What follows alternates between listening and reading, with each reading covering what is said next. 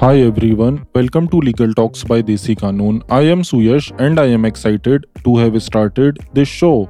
For the show notes of current episode, please visit our blog www.desikanoon.co.in.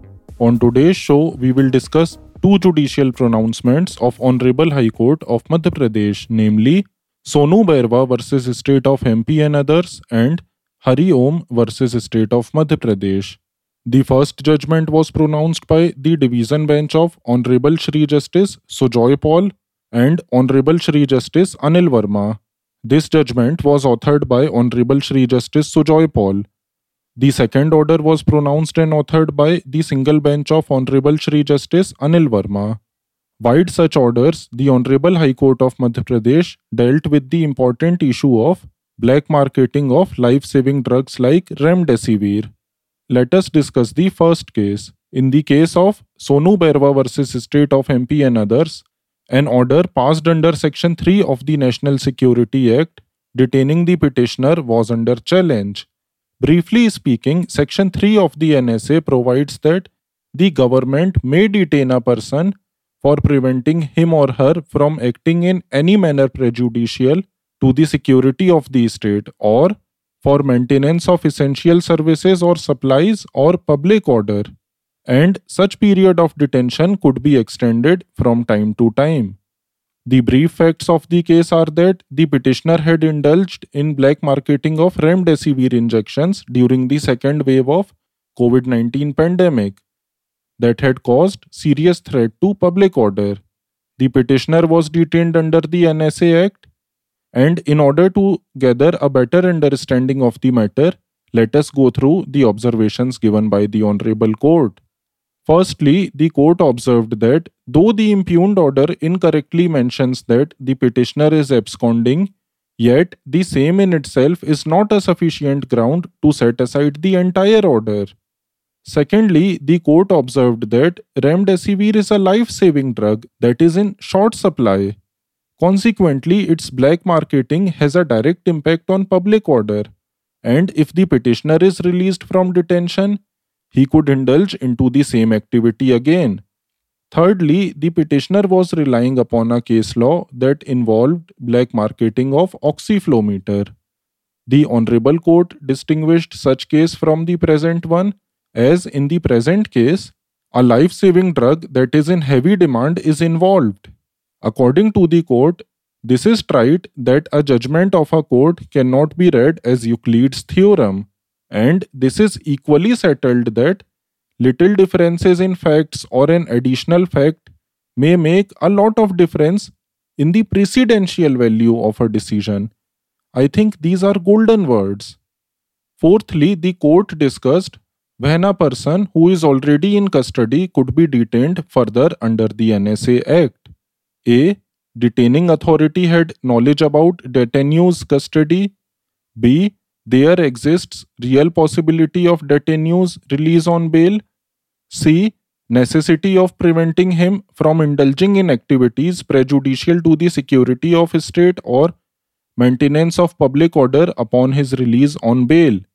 According to the court, all three criteria are satisfied in the instant case.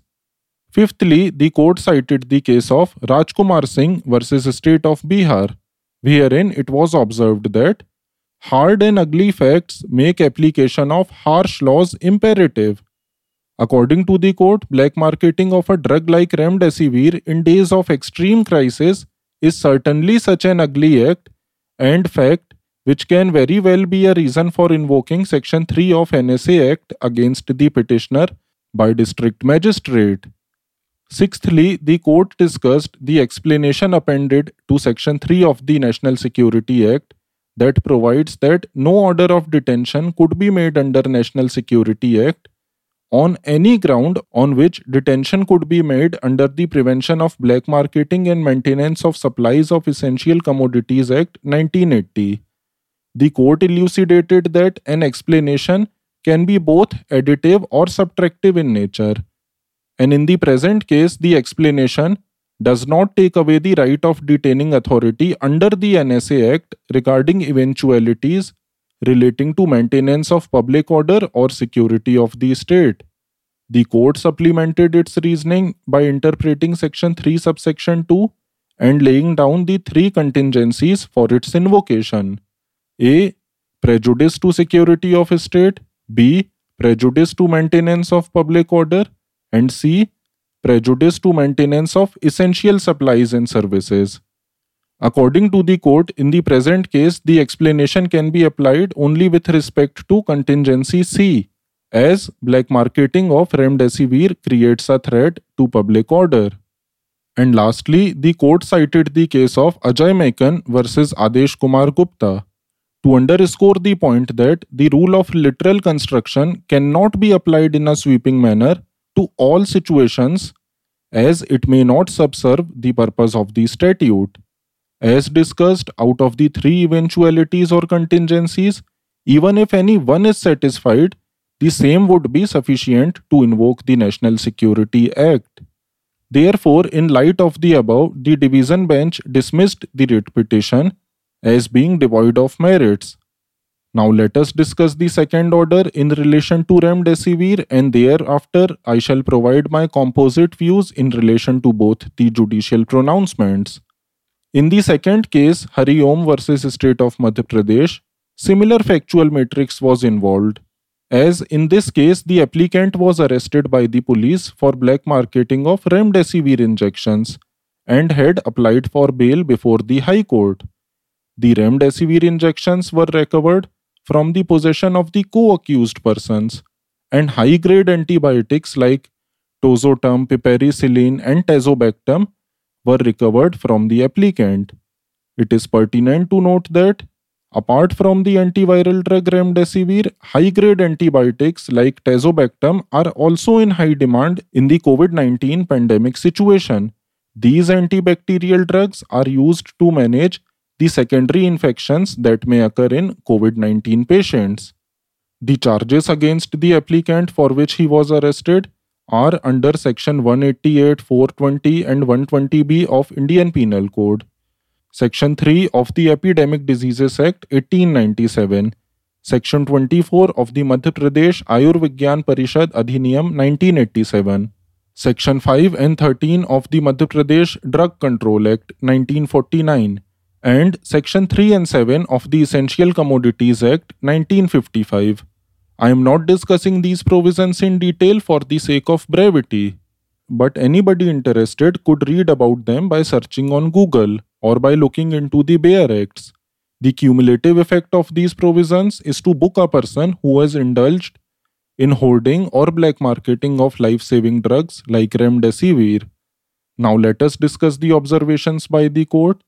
Firstly, the court cited Section 3C of the Epidemic Diseases Act 1897 that provides that where a person is prosecuted for committing an offense punishable under subsection 3 of section 3 the court shall presume that such person has committed such offense unless the contrary is proved. According to the court, the factum of no possession of remdesivir injection would have helped the applicant had this been a case of no evidence. But in the present case, even if no remdesivir injection is directly recovered from the possession of the applicant, it cannot mean that he has not committed any offense, as the same were recovered from the co-accused persons and such prima facie evidence is available on record. Secondly, the court observed that during COVID-19 pandemic, oxygen, remdesivir, etc. are in high demand and thousands of patients on their deathbed were making efforts to procure these medicines. Black marketing of such life-saving medicines at exorbitant prices is a crime against humanity and the court cannot turn a Nelson's eye to such incident. Therefore, upon cumulative consideration of the above, the court was pleased to dismiss the bail application of the applicant. Those were the observations of the court, so what are my concluding remarks? It is needless to state that COVID-19 pandemic has wreaked havoc all over the world and concerted efforts are being made everywhere to fight the disease. In such trying times, it is deplorable to see criminal elements indulging in black marketing of drugs like remdesivir. I welcome the reasoning given by the court that such black marketing at a time when thousands of needy people require life saving drugs indeed disturbs the public order and hence NSA Act is liable to be invoked under such circumstances. Though bail is the rule and jail is an exception under our criminal jurisprudence, yet in the cases that we just discussed, the court rightly observed that if such persons are left scot free, they might again indulge into black marketing, thereby disrupting the public order. And the court cannot remain as a mute spectator. Hence, I hope you enjoyed listening to this show. Thank you for listening. Please do not forget to like and subscribe us. And if you have any comments, please make them in the comments section. See you next time. Till then, stay tuned.